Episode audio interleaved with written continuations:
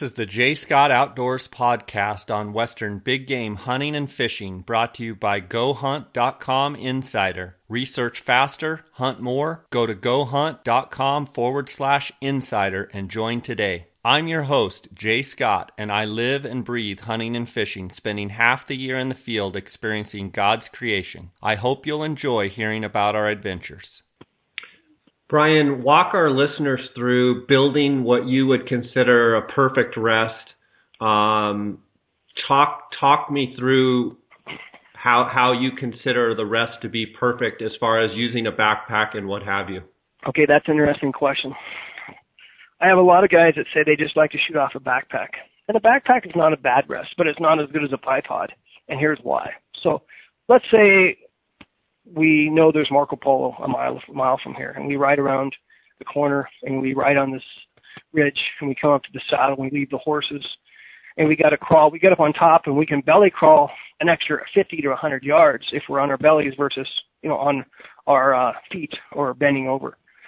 So now you got your pack on. Well, how do you belly crawl with a pack on? Well, it's not very easy, so you end up dragging your pack beside you when the animals can see you or you get tired. So I prefer to have a bipod if I know that I'm shooting on the prone. I can always shoot with the pack. So, but if I don't have a bipod on, now I have to shoot with the pack or I have to shoot with a rock or I have to shoot with something. So I carry one or two things. When I'm mountain hunting, I'm not weight conscious. I will use a 9 to 13 inch Harris bipod I think it's called the Type S model, the kind that pivots. So, so if you're on a slope, you can level it. And I also put a lever lock on it, so it comes with a it comes with a little knurled little knob that tightens the, the pivoting. But I, I tend to get a lever. There's several companies that make them. It's a lever lock, so when you when you um, put the rifle in a proper shooting position, you, you turn the knob and it locks the gun in on a so it's it locks it on a level plane. So now you don't cant the gun. Um, and I use my hand or either sometimes I use a cartridge carrier. I, I typically use like an Uncle Mike's or some kind of similar cartridge carrier that folds like a wallet. And you put five bullets or six bullets on the top and six on the bottom or five on the bottom, depending if it's a Magnum or standard model. Fold it together, goes in your pocket like a wallet. And I'll use that. I'll squeeze that and I'll put that underneath my butt stock and with my hand, and that will be a very solid anchor. I mean, you can get these little bean bags and different rests, but they're they're heavy that you got to carry in the field if you're backpacking. If you're not backpacking, I would use. Again, I know Holland makes a good one. The guys at the Best of West had a good one. Several different kinds that you can roll up or they're square and they go underneath the butt. Because a lot of hunters they'll balance the front of the gun, but they don't balance the back of the gun. So when the gun shoots, uh, it goes off. The gun recoils up and and and back and goes underneath their arm, and it was more likely to scope them, or if you know worst case scenario, they miss because it, it lifts off. So if I'm purely backpack hunting and hunting with a scabbard on a horse, and I don't want the Harris bipod because it's incon- you know not convenient to take on and off, I might use what they call a snipe pod. company in Montana sells it. Great product, simple, light. It's not as stable as a Harris bipod, but it's very simple and light. Um, and it doesn't torque the gun at all. So with the Harris bipod, always mount the Harris bipod so the legs go forward towards the barrel, not backwards towards the, uh, the trigger and the stock. And um, and on a Harris bipod also try and shoot on a similar surface. Don't shoot on, on concrete and then shoot in the boulder field because it's going to uh, on concrete or slick snow it's going to slide well. And if you shoot it on heavy carpet or say dirt or rocks, and that bipod, especially on a heavy recoiling gun, it'll want to make the gun jump, jump and shoot high. So if you're going to shoot a Harris bipod, just make sure you test it and you zero it for the same type of conditions you're going to be shooting at. So if you're at the camp and there's snow, you know, don't shoot on a horse blanket. I shoot on the snow. So the bipod's on the snow because when I'm in the mountains, the bipod's on the snow. So I look for consistency. The Harris bipod is not is much better for shooting on snow than a snipe pod because the snipe pod is basically like tent pegs um, that have a they're on a ball bearing system that can pivot three you know they can pivot all directions just not forward and backwards but you have to dig them into the ground so if the ground's frozen the snipe pod when you shoot it the gun will fall on the ground um, there is a company and i always forget the name of it it's a really heavy duty um, bipod system that runs on a picatinny rail and it has click out adjustable legs and it also folds forward like a harris and it, it, it pivots really nicely except it's very heavy um, and it typically mounts best on a Picatinny rail if you mount that if you have that mounted to your gun. Um, and that's a pretty good system. A lot of the guys who shoot the AR, the black guns, will use those guns, those tripods, bipods. Um, and also on the Harris bipod, you can get the one that pulls out in increments, like one inch increments, or you can get the one that pulls out and you just tighten a little um, uh, little tensioner. I probably prefer the ones that pull out and click on one inch increments. It's a little bit faster for field hunting conditions. And again, really anchor the back. If you're shooting your gun on a backpack, um, and the gun's a heavy recoiling gun, I'll actually sometimes put my hand on top of the scope. Again, you need to practice at the range. So when you shoot, the gun doesn't recoil back. Um, so if you just put your gun, hand underneath the back of the stock, which is the most stable position, and you shoot, some of these light guns will jump and sometimes hit a guy in the face. So especially if they're shooting uphill. So shooting uphill prone is the most difficult position to shoot in. And so a lot of times once the angle becomes really steep, I can actually use my pack and the bipod. So I'll throw my pack down, and I always carry a fairly big pack, so it's at least eight or ten inches thick. And I throw the bipod out, extend the legs. Now I can shoot uphill at say 25 or 30 degree angle from a prone position. But if you have a big recoiling magnum, it's going to whack you in the eye if you're not careful. So if I go super steep shooting uphill, I, a lot of times will shoot off of a, a tripod that I use for my spotting scope. So I'll take the spotting scope off, adjust the tripod, lean up against a, like a rock or a tree, and put my body at say a 30 or 40 degree angle, so it's facing, you know, so my body is facing the hill, not where my neck and stuff is canted back. And I'll put my left shoulder on a rock or a tree, not my right shoulder, because that's where the recoil is, and that stabilizes me. And then I'll put a glove or a stocking cap or a beanie or something on top of the bipod. Uh, I mean, on top of the tripod, and I'll set my gun on top of there. And now I got a super stable 500 yard rest where I'm not going to scope myself. And the advantage of shooting in a sitting position especially on bears or animals that are going to move or need follow up shots, it's much easier to get a follow up shot shooting from a standing, not a standing or sitting position, or even a standing position for that matter, than a prone position. So shooting from a prone position really critical, in my opinion, if you're going to be mountain hunting to shoot with a, either a heavy gun or some type of a muzzle brake. I hate muzzle brakes for your ears, but I mean they're really really nice for follow-up shots because um, the muzzle jump is just minimized. So I like if you're going to shoot a light gun, you really need a muzzle brake from shooting prone. Otherwise, your second shot is going to be a blur. You won't be on the target. You won't be able to see where your bullet hits. So I always take a gun if I have my choice that I can call my own shots. Because if you're hunting internationally and you don't have a guy like me with you, assume the guide can't tell you exactly where you hit. Um, if he does, he maybe gets ex- excited and explains it differently. And I've had that done to me where they told me you hit here. Well, I didn't hit there. I only I only missed it by two inches, and I thought I, they told me I missed it by like a foot. So then I overcorrect and then miss again. Um, so you have to really be know your weapon. And and in my opinion, if you're going to hunt internationally, think of it as like you're hunting a solo bighorn hunt or a solo um, stone sheep hunt if you're a BC resident. You don't have anybody with you. You have to be able to call your shots, range your animal, and, and make a follow-up shot if you don't hit him well the first shot. And not many people can do that. So anyway, again, don't uh, you don't you believe, Brian, um, on your on your second shot, whether it's a hit uh, or let's say it's a miss, you're better off correcting smaller increments than if you think you missed them by three feet. Can you talk a little bit about second follow-up shots and, and kind of your logic if you're by yourself saying you don't have someone calling your shot? What is your protocol? You know, I've I've been pretty lucky, and I've never really missed big animals by myself. I've missed animals, of course, but luckily they're I've hit them on the second shot or third shot, or they weren't really big animals. They weren't trophy animals. They were just fun hunting, coal hunting, or something in Australia. But in general, you need to be able to see where your bullet hits, and that's why I tell guys that take these long range shooting courses where they're shooting at steel targets, um, where they can see, okay, I'm six inches high and six inches right. Make a quick follow up shot and correct for it. Um, a really good shooter um, that has a partner, they get to used to calling their shot corrections in either inches or MOA. Uh, the military will typically do a mil correction, um, which most hunters don't want to know what a mil is. It's just a different, a different uh, angle of measurement different type of measurement, similar to MOA, but just a bigger increment. So, I mean, if you're missing by three feet, you either really pulled the trigger bad or it's way it's from the rangefinder's not working.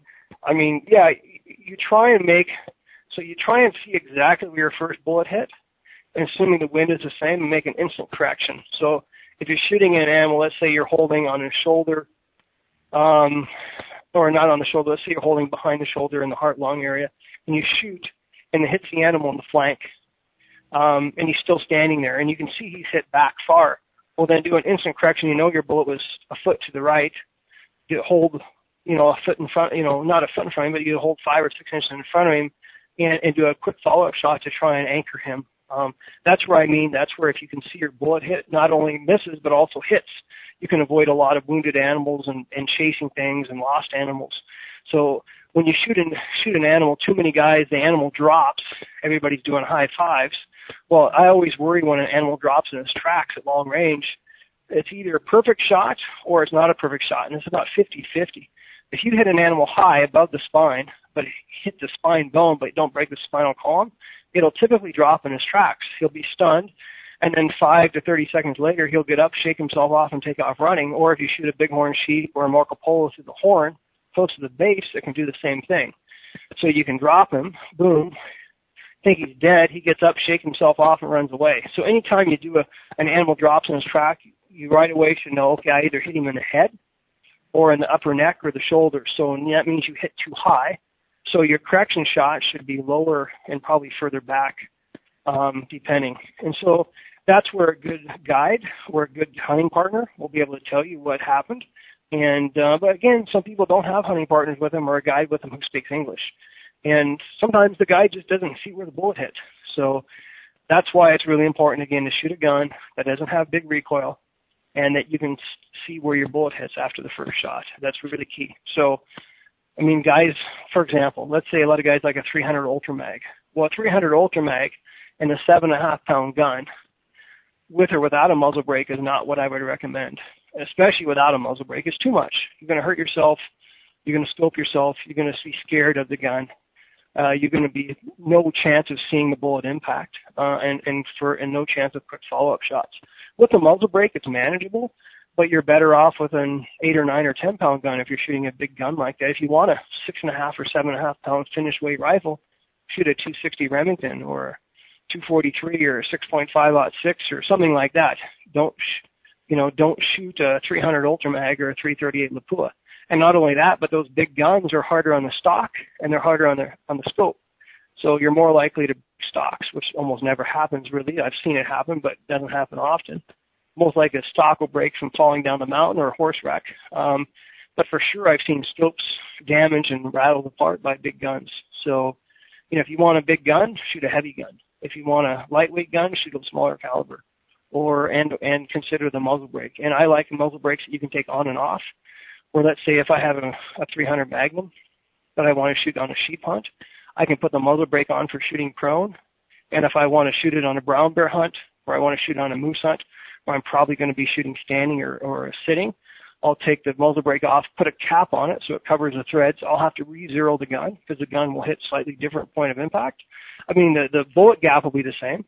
The velocity should be the same, but you'll have to re-zero your gun because it changes the harmonics of the barrel um, when you and the weight of the barrel. So your your first round and your well, definitely if I took the gun, took the the the uh, the cap off and put the muzzle brake on or vice versa, for sure it'll have a different point of impact. And you have to change that. But that's one way if you want to hunt with one gun, let's say you like a 300 Winchester Magnum or 300 Weatherby, and you want a lighter weight gun and you want to shoot it prone, then put the put the muzzle brake on. You want to shoot it for moose and bears, put the cap on and shoot without the muzzle brake. Because definitely when you're shooting off a set of shooting sticks or off a, you know off a tree or something, um, you don't have to have the uh, the recoil is not as severe as when you're shooting prone. That's all great stuff right there. Um, let's take a quick break here and we'll get right back into the interview. Okay. Tired of relying on out of date numbers, spending too much on hunting consultants, and seeing too little results? With Go Hunt Insider, the old way of doing things is over. With the introduction of draw odds and filtering 2.0, you'll have access to the most accurate, up to date information in the industry. You can filter by state, species, trophy potential, weapon, specific days or months of the year, harvest success rate, male to female ratios, and much more. All of this leads to easily finding the best hunt for you. So what are you waiting for? Visit gohunt.com slash insider and join the movement. Use the J Scott promo code when signing up and receive a $50 KUIU gift card.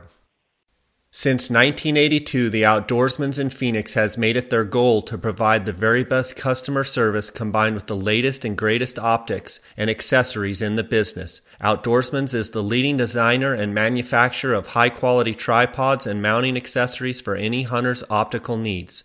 Go to outdoorsmans.com or call 1 800 291 8065 and use the J Scott promo code until February 28th to receive 10% off all Outdoorsman's packs and pack accessories. Brian, that's all great stuff there. Um, you know, people can definitely learn a lot from listening to to to all of that first interchange inter- exchange there between uh, you and I, and that's all just awesome stuff for the hunters uh, and the listeners to um, take in. I wanted to uh, shift focus a little bit here and talk specifically, kind of go through uh, a gear uh, that you use, and obviously, you know, gear that you use is is totally different on every hunt for every animal for every conditions and what have you. Yeah. Um, but let's let's bang through some of these um, uh, a gear list and have you kind of walk through uh, some of the different gear that you use. So um, let's start out with backpacks. And why don't you walk me through some of the different backpacks for certain conditions that you use and why you use them and such? Okay. Um, so the first thing is with backpacks is I always hunt with a bigger pack than I might need. So, for example, let's say I go on a backpack, a solo backpack trip, and I could use a 5,000 cubic inch pack. Well, that's if I don't shoot an animal. Um, so if I shoot an animal, I'm going to have stuff strapped to my pack. It's going to look like a Christmas tree, and it overloads the pack. It overloads the tensioners, and so I always typically hunt with a bigger pack than I can because I can take a 7,000 cubic inch pack and shrink it down to 2,000. But I can take a 5,000 inch cubic inch pack and shrink it down to 2,000. So I always tell most guys get a little bit bigger pack than you think because it's nicer to have stuff inside the pack than strapped onto it. So, and then you're, so you, there's two types of main packs. There's, well, I guess there's three kinds. There's like the full external frame pack, which is a, the standard aluminum freighter frame, uh, Camp Trails, Barney Sports Chalet in Alaska, um, Blacks Creek makes one. Uh, a company in Canada, uh, the Wilderness Wanderer made a good, uh, makes a good pack. They're all heavy duty. I call them the guide packs, the meat packs, you know, put 150 pounds in them, strap them in, and go. But they're not super comfortable. You can't really strap them to a horse as well, uh, and you can't really fly with them and carry. I mean, you definitely can never use one as carry-on. And if you put them as check luggage, you know, you have to put them inside of a duffel or something so the frames don't get caught on a conveyor belt and break. I, I've had a couple hunters show up with Kelty packs that they broke in transit because they had a weak point in the bottom. So I um I typically use now. Uh I call it like a hybrid or like an internal frame, external frame type hybrid where you have the frame is low profile, typically carbon fiber, fiberglass. It it's inserted into a bag. Uh and this would be like Mystery Ranch, Kifaru, Stone Glacier, those kind of bags. Um, the company called KUIU, they kind of make a hybrid bag too. It's kind of an external frame, but it's a flat carbon fiber frame. So you don't really run it by itself. You could, but most guys leave it on. But again, you can switch the bags. So the frame is the same, and you switch depend the bag. If you want a 4,000, 7,000, 6,000 cubic inch bag, you can switch it on the frame. So for me, and I, if you had to take a pack, absolutely bomb-proof, abuse the crap out of it, destroy it, you know, probably Mystery Ranch and Kifaru probably make the toughest bags. Now, Kifaru also makes some lighter weight bags. So Mystery Ranch is going to make a lighter weight bag. I know they're working on it, but typically Mystery Ranch never made anything light. They were designed for military, firefighters, special forces, hunt, extreme hunters. Um, the downside of any of the internal frame packs is if you, unless you know how to pack the bag right and you don't put the weight in the right place, you, ha- you typically have to lean over further than you want, and so it puts a lot of extra pressure and strain on your lower back um, versus an external frame pack, which is more rigid and doesn't flex, then you can load the weight higher. So if you're going to use an internal frame pack or like the hybrid packs I talked about, I would say light low, so LL, and heavy high. So you need the weight high, and you, you don't want the weight low. If you have the low weight low, you're going to be leaning over, and you also want it close to your back. Think of a pack um, kind of like a big lever arm. The further you have it from your back, the more lever you have, uh, leverage you have. So if you had a 12 inch crescent versus a 6 inch crescent, the 12 inch crescent has a lot more leverage to undo a tight bolt than a 6 inch crescent. So same thing. If you load your backpack with the weight heavy in the back of the pack, it'll make you have to lean over a lot further to balance that weight. The closer you can keep the weight to your back, the closer you can keep the meat, the water, uh, the food, whatever, close to your back, and the, and the more you can keep your gloves and your rain gear and your down parka towards the back, the lighter it is. So the bottom of my pack, I always fill it with sleeping bag, uh, thermarest or ridge, uh, ridge rest, whatever you have in the bottom, and you put your mountain house down there. And so the stuff you don't need for the day, you put in the bottom of your pack. And then up from there, I put my cook kit, um, my stove, extra clothes that I know I won't need. And then as I go up, the top of my pack has the stuff that I need for the day. You know, dry long underwear top, a layering jacket. You know, my rain gear, if it's light, will probably be in an external pocket, depending on how it is, or strapped to the pack. But you know, the only thing I put on the outside back of the pack are lighter things. My spotting scope, tripod, and stuff either goes inside my pack, close to my body, or I leave it strapped to my the, the, the tripod. I strap the gun on one side of the pack and the spotting scope and tripod on another, so I keep the weight close to my body. I don't like in the mountains the packs the gun goes in upside down and goes the butt goes the barrel goes down between your ass cheeks because if you fall down or sit down, it's on you know you're going to land on the gun. So I like packing my gun so it's level with the bottom of my pack and higher. So if I sit down or fall down, I don't slack the gun on the ground and knock it off. Um, or I or I'll carry it on what they call a rifle gun bearer system the, from Kifaru, which I'm going through the bush. It works well in grizzly country. I can get to it pretty quickly, and so they make a, a gun bearer system for either um, uh, for either their own packs or for any in any pack as a universal adapter. So again, right now, what I've been using for lightweight packs is I've been using a Stone Glacier and a and a Kifaru, and for heavy heavy weight stuff, um, I still have my big Mystery Ranch. It's an 8,500 cubic inch, but the pack weighs 13 pounds. So if you're carrying a 130 pound load, that's only 10% of the weight. Um, if you're carrying a 50 pound load, it's pretty heavy. It's 30% of the weight. So if you're carrying light loads or I'm traveling internationally, I've been using lighter packs like the Stone Glacier, the the Kifaru. Those are five, six pound packs. Um, always carry extra hip buckle. I usually always have a rain fly um, in my pack because if it's raining and snowing, the amount of weight you save on the rain fly is trivial compared to how much a pack will absorb in snow, rain, and ice and frozen zippers. And I use that that rain fly when I'm organizing my pack and my gear in the morning, I lay it on the ground and I put the gear on top of the, um, the rainfly and uh, organize it and put up my tent and then throw the stuff inside. So anyway, in a nutshell, that's how I do my packing and I'll I'll carry my big my big pack. I'll just shrink it down and use it as a day pack. So when I do shoot an animal, I can expand the pack and throw the animal in and get out of there. I mean, I've done a lot of sheep solo where I can carry the entire animal, all the legal meat, the life size cape in my camp, but your minimum 140 pounds, 145 pounds, maximum 165 to 170 pounds. So it's not for the faint of heart, and uh, I don't really recommend it unless you've done it before because that's enough weight. Most beds, if they fall, they can't get back up. You know. Um, but anyway, yeah, I mean, that's, that's how I've hunted my entire life. I need to take better care of myself now as I get older because I, you know, I need I need to lose some weight now. Too much time in the office, uh, not exercising enough in the off season. I can still do it, but I'm not as spry as I was when I was 25. You know, so um, you got to really keep as you get older. You got to keep everything flexible and and um, and train because you're more prone to get injuries also. Absolutely. I've been using that uh, KUIU Icon Pro 7200, and like one of the things you said is I really like it because uh, it can expand when I really need it, but most of the time I have the different straps and buckles, and it's you know probably more like a 3,000 cubic inch. Uh, you know, carrying my spotting scope and a lot of my gear uh, for my you know day hunting in and out.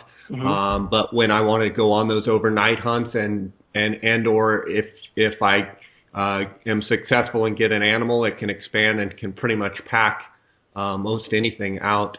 Um, I don't ever carry extreme weight like what you're talking about. Um, but I know that in certain situations, being able to carry over a hundred pounds would would really really come in handy for sure. Um, what would you say?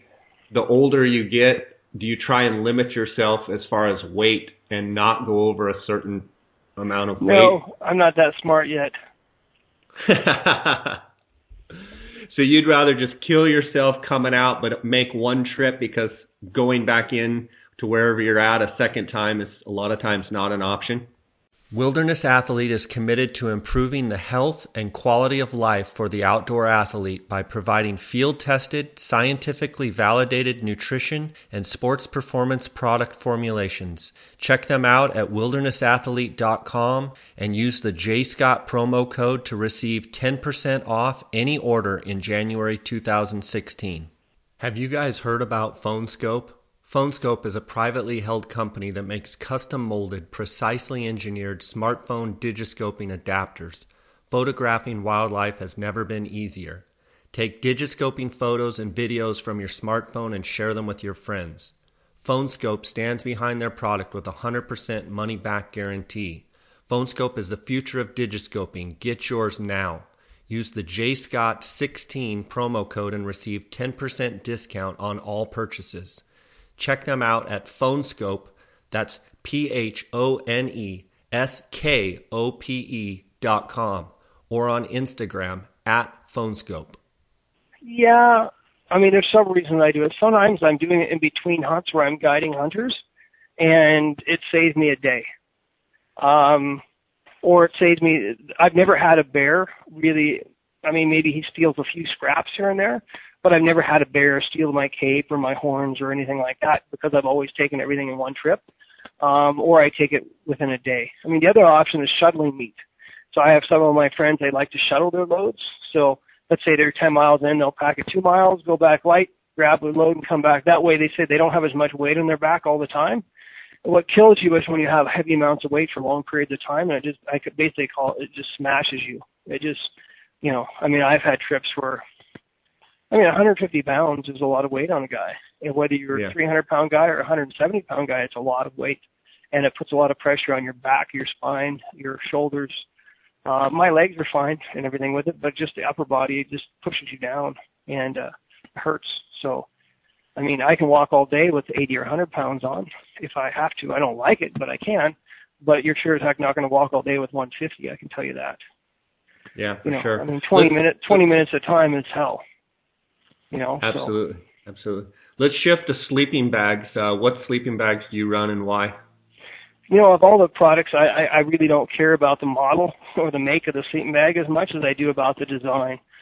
So if it's dry temperature, cold dry, always go with a down bag normally.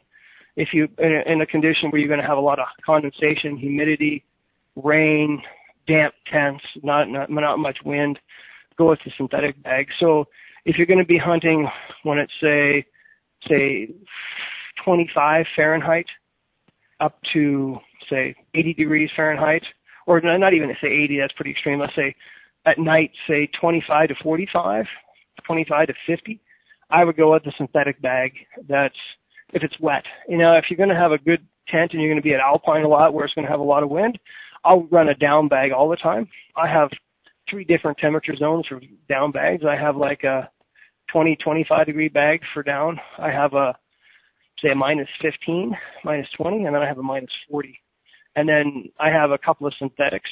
I run a I have a 35 to 40 degree synthetic that I'll use on spring hunts where it won't freeze at night. And then I have um, a synthetic that's like a 15 or 20 degree synthetic that I'll if I'm going on a spring brown bear hunt or something like that, that's what I'll use. But in general, Asia pretty much down. You don't get it's not high high moisture. Maybe a tur hunt in the summer conditions, you might use a synthetic bag where it rains more. But in general, it's dry. So down bag is a lot lighter. It takes up a lot less room. I can compress it. Biggest thing is can't get down wet. If you're going to sleep in really wet clothes at night, then down bag's not good because it'll push it down. Uh, the down get super saturated with moisture and it won't work. Where a synthetic bag, I can crawl inside a Primaloft type bag with wet clothes and my body heat will push the moisture into the synthetic and out through the synthetic, and so the synthetic fibers don't collapse on you, and um, they still maintain some loft. Where down fibers will collapse, and you'll get hot, sweaty, and clammy, and then you'll get cold because the down is saturated and it's nasty and won't dry out. So then you got to dry it out in the sun or the wind, which is sometimes difficult. So that's why mountain climbers and people who do the Arctic, they typically sleep in a vapor barrier, which goes inside their down bag and it keeps their body moisture from getting the down wet. So if you're gonna if you're gonna sleep in really wet clothes, then I don't recommend a down bag. I'll sleep in slightly damp socks at night, but if I'm really wet, you got to take your clothes off and dry them in the sun. If you're sleeping in a down bag, it'll it'll ruin the loft of your down if you're sleeping in wet clothes, and you won't sleep well at night either. I always sleep in damp socks, but I don't sleep in wet socks. So I try, try and dry my socks out at night inside my sleeping bag. Another trick for sleeping is if you're sleeping in a conditions where your boots are going to freeze solid at night, if they're leather and they got wet or something in a creek, and you wake up in the morning they're frozen solid, you don't have a tent or you don't have a stove to dry them out, I will put them inside a zip uh, a garbage bag and I'll put them inside my sleeping bag. So the, the boots go inside my sleeping bag at the bottom, and what you can do at night is you can take a Nalgene one liter bottle, fill it with boiling water, and throw that inside, and that will keep your feet warm and thaw out your boots. And I also put my gaiters in there. My gaiters are frozen solid. I'll put my gaiters in with my boots, and then my sleeping bag doesn't get wet because the, the boots are inside a good gar- heavy heavy duty garbage bag. And so always I always get a large, tall sleeping bag. I don't get a standard. I'm six foot, six one, and I would get the large, tall or the long, tall um, so there's a room for boots in there. So if you're a five foot eight, ten, six foot guy, get the long bag. If you're a, a six foot, uh, five foot five guy, five foot six guy, get the standard bag. Don't get the short bag. Um, I always tell people get one length longer than what you think you need. The other thing with sleeping bags, if you get a sleeping bag that's too tight and too restrictive when you're when you're at night, if you're bundled up, and any place your body's pushing against a sleeping bag, it will kill the loft.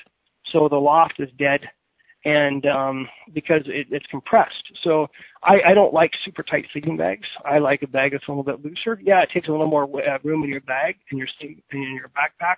Minimal. I use a good compression bag like the Sea to Summit, um, something like that. But I uh, I like a little bit bigger bag because I don't like to be com- I don't like the bag tight around me, claustrophobic, and that's easier to unzip and zip. And at night, always wear a headpiece like it's two stocking cap or whatever a beanie, something to keep your head, and you can learn to zip up the sleeping bag around your face, and it will keep you it will keep you a lot warmer um, when you do it that way. Um, the other what thing, about sleep sleeping pad? Uh, sleeping pad pad is sometimes more important than the sleeping bag. I like uh, a sleeping pad um, that's quite comfortable. Like I know Thermarest makes a couple good ones. A company called Exped makes a really good one. Um, I use the Exped SynMat 7 and DownMat 7 Thermarest. The Neos is good. It's a little bit not super tough, so you can't abuse it. Um, I know Thermarest is always coming out with new models all the time. There's several other companies that make good sleeping pads. Big Agnes makes a decent one. Um, the Big Agnes bag combo with the sleeping pad works if you like to sleep on your back, but I like to sleep on my side. So I don't want a sleeping bag that doesn't have any insulation on the bottom of it. So what they've done is they've tried to eliminate some of the uh, insulation I mean, some of the, the weight of your sleeping bag by just putting the sleeping pad in the bottom of your bag, but you can't sleep on your side properly and keep the bag like wrapped around you. And the other way I like to sleep, if it's not very hot, if it, I mean, if it's pretty hot, not cold, I unzip, unzip the sleeping bag and throw it over me like a comforter. So let's say it's 40 degrees at night, I'll just sleep in my long underwear and throw the sleeping bag over me like a comforter, and I sleep better. I don't get sweaty. So if I have a sleeping bag that's a minus 10 degree bag and it's 40 degrees out, and I zip it up, I'm going to be sweating horrible. Um, if I sleep, if I just throw it over me like a comforter, I don't get so hot. I don't sweat and don't get so stinky and everything else. So, and for a pillow, I just take there's a Thermarest makes a pillow slip. It's like a little fleece pillow slip, and I stick my my pile jacket, or which is like a fleece jacket, or put a synthetic I call it a puffy jacket, synthetic jacket, like it's same materials like in a sleeping bag or a down jacket. I put that in there and that's my pillow. I don't like sleeping in my jacket without some kind of a stuff bag because it just falls apart and the sleeves fall out. So you, so you got to tie it together. So some guys, they'll take their long underwear uh, top and put like a down jacket inside that and tie it together and it makes like a little sleeping bag, uh, sleeping pillow. And that works well, but I prefer to just get the Thermarest pillow slip and sleep that way um, and that's really critical. So again, me, I like a standard mummy bag that's that's wider than normal. I don't like the low profile mummy bags. Um, So like a, it's called like a semi like a semi mummy, and that way I can zip it up all the way to my my neck, and I don't get claustrophobic. And then a good sleeping bag will have two or three drawstrings that go around your shoulders and head, so you can keep your face outside the bag. So you don't want your face inside the bag. And I can roll over on my side. I can sleep on my partial belly. I can sleep on my back, and sleeping bag stays with me. And if you're sleeping in the snow, um, and your and your sleeping pad goes flat, big problem so I recommend using like a ridge rest or a, a Z rest or something along in conjunction with um, a, a foam pad, or get a foam pad that has built-in closed cell foam in it. So in case the pad goes dead flat because it gets a sticker in it, or you, know you pop it or something, you still have some synthetic insulation between you and the ground. So that's really critical in a wintertime survival type situation is that sleeping pad. I'd rather have a sleeping pad and put all my clothes on and sleep on the pad than I would crawl inside a nice sleeping bag and have to sleep on the snow because that snow will suck the moisture right out of you. Uh, not the moisture, sorry, the heat. Um, the, it's a very it's amazing conductor. how cold the ground is. Yeah, I mean, if you have lichen, you can also take a handsaw and build up build up a big area with a bunch of pine boughs. But honestly, a Z-rest probably only weighs like six ounces or eight ounces. I mean, you can take that as long as emergency and sleep on it uh, in conjunction with a thermarest, and then you got the best of both worlds. You got the safety factor, and then you got the comfort factor. So that's what I recommend if you want to be safe and practical. Okay, that's great stuff. Uh, tents. Um, good question. Tents are unique. Um, it depends if you want to go one man, two man, three man, sleep with a buddy, sleep um, sleep on your own. Sheep hunting, if you're going to be sleeping in really bad weather, really bad conditions, um, where you might have bad ledges and stuff to sleep on, I tell everybody everybody takes their own one man tent. That way, in case one guy has to stay back, he can stay in his tent if somebody's got to hike out for some reason and pack their gear out, they can go, and the one guy can stay back with the game, meat, and rest for a day. If you take a two or three man tent, everybody's got to stay together, and there's no flexibility. This guy go around the mountain this way, this guy go around the mountain that way, and you also have less options for camping. A lot of times, I can find two or three places to put a one man tent or a bivy sack, but I can't put up a two or three man tent. So, pretty much all the tents I use now are Hilleberg. I, I know that you know I'm I work with the, uh, the KUIU guys, and uh, their original tents were pretty decent. I never used them, but not bad. Their new tent, they make a new two-man uh, freestanding tent that's supposed to be really, really good. Um, but basically, for tents, I just use Hilleberg for everything. You can't go wrong. They make freestanding tents, non-freestanding tents, big tents, little tents, tube tents, vestibules, no vestibules, floors. Um, you know, I mean, you name it, they have it. And uh, I, they're they're basically unless I want a big wall tent, then I'll use you can use something like Montana canvas. Uh, if you want to have a stove, lightweight stove backpack tent, you can use the Kifaru teepees are good. Um, you know, companies like Mountain Hardwear, you know, Marmot, they make good tents. Um, Sierra Design, we used to use a lot of their tents. MSR makes good tents. Big Agnes, they all make good tents, but in my opinion, they're not the level of quality and strength of the Hilleberg tents. So Hilleberg just knows how to make a bomb-proof tent. That's what they do. That's all they do. They don't make anything else. So that's what I probably stick with in general. And I prefer their one-man tents for sheep hunting. But if I'm going on a brown bear hunt where I want more room and I got to sleep in the tent, or an Asian hunt where we got to sleep in the tent and live in it more, then I will use uh, one of their GT type models, which has a big vestibule on it, and we can put all our gear and horse tack and things inside of that. Or they make a a, a standing tent called the um, the Altai, which you can actually stand up in and get it with or without a floor, and that's good for some of our spike tents. And then they make an Atlas, which is like a great big dome tent, like a super duty family tent. Think of a think of a two thousand dollar Walmart special family tent um, that's six and a half feet tall and can handle eighty mile an hour winds. So, you know, that's a good tent. I just basically use their tents. Again, the other tents on the market are all good, um, but I find the Hilleberg just is hard to beat. They're probably the most expensive, but I consider them the most, the mo- they have the most models for everybody's need. The most important thing with a tent, and people forget this, is guying it out properly. If you don't guy it out properly, um, you're not going to do well. Hello? Rain gear. Um, so anyway, just let me we'll say one more thing about the tents. Um, the biggest thing I see with people is they don't. I, I call it. There's a nickname my friend used to give me. He used to call me perfection erection. Or techno erecto when it came to tents because I'm really anal about the tents. So when you set up the tent, you got to get it stretched out properly.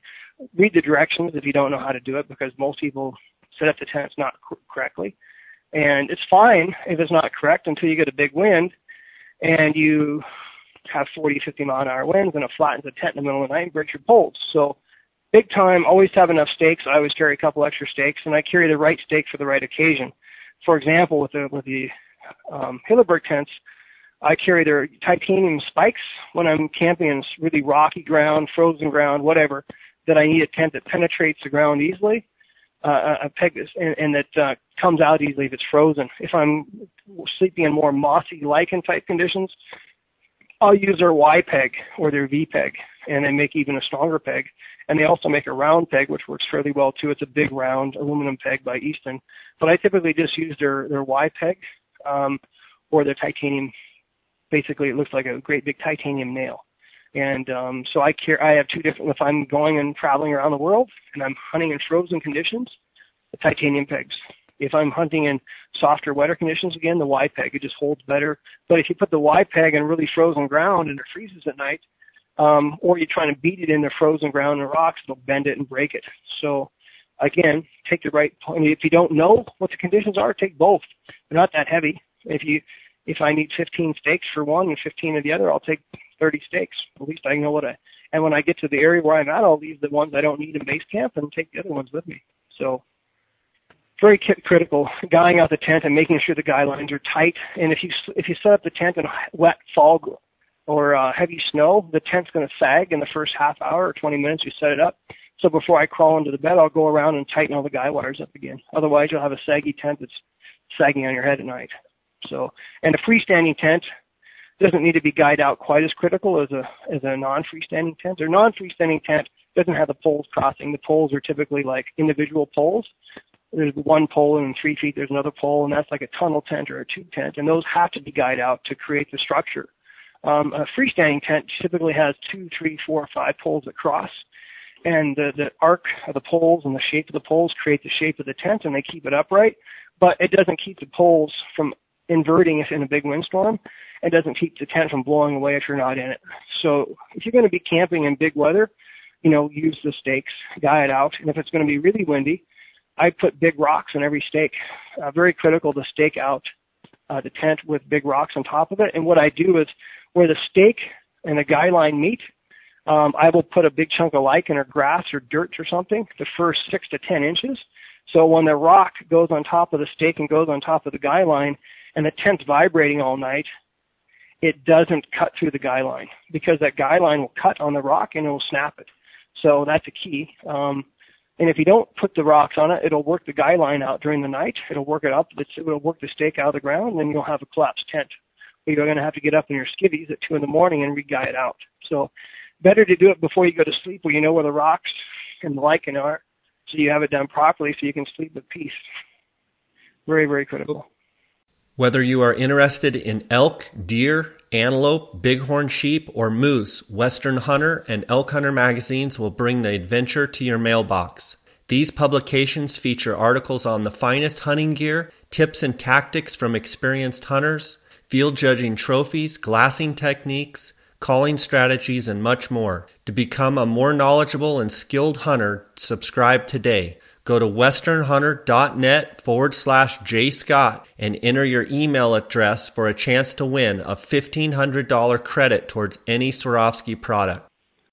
Utah Hydrographics is in the water transfer printing service and they are open to whatever you can dream up. Choose from a wide range of camel patterns, designs, and colors. Whether it's guns, bows, tools, rifle stocks, vehicles, steering wheels, fenders, dashboards, paint guns, fishing rods, cups, tripods, watches, knife grips, helmets for a local sports team or for your motorcycle, picture frames, mailbox, animal skulls, you name it, they can probably do it. Utah Hydrographics loves taking things that are general looking and turns them into something that looks fantastic and eye popping. Give them a call and see what they can do for you and receive up to a 10% discount by using the JScott16 promo code. Visit them at utahhydrographics.com or on Instagram at utahhydrographics.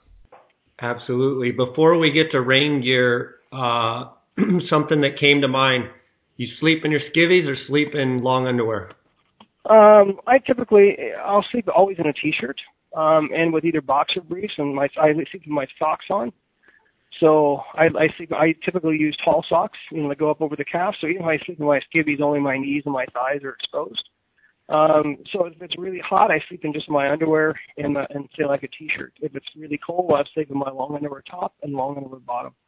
But I rarely sleep. I mean, sometimes honestly, I'll just if if I'm not dirty and sweating hard and not muddy, I'll just if I have lightweight pants on, I'll just sleep in my pants and um, just sleep in my long underwear top and or a fleece top and just throw the sleeping bag over me like a comforter and ready to get up early in the morning and everything's dried out and and uh, so if I'm slightly damp and I'm not worried about getting my sleeping bag really wet and I can dry it out during the day, then I will um, sleep that way. So it just depends. But yeah, a lot of times I don't sleep zip up my sleeping bag even. It's more comfortable, and you can sleep in a bigger variety of positions.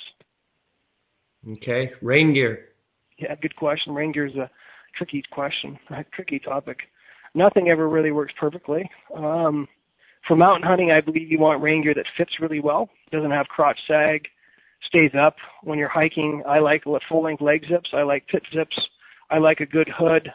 Um, I like, you know, I don't necessarily need pockets in my pants, but I need a couple pockets in the jacket. I mean, I've had good luck with the KUIU rain gear. I've had good luck with a, um, the Arc'teryx rain gear. The new Sitka rain gear is really good. I haven't used it. Um, it's a Gore-Tex product. There's a company that I use from called Otte, O-T-T-E gear. Otte, Otte gear is or Ott gear is good. It's super tough, like industrial military type grade um, firefighter uh, special forces rain gear. I like it. If you want to go, and that's all. These are all supposedly they call breathable laminates. Um, you I haven't used the Kryptek rain gear, so I can't tell you. I mean, some of the Cabela's rain gear is okay if it has the Gore-Tex in it some of the stuff doesn't breathe very well. I remember um, some of the stuff called River's Edge. Um, you know, was a pretty good rain gear if you're sitting, but if you're hiking, you'd sweat too much in it.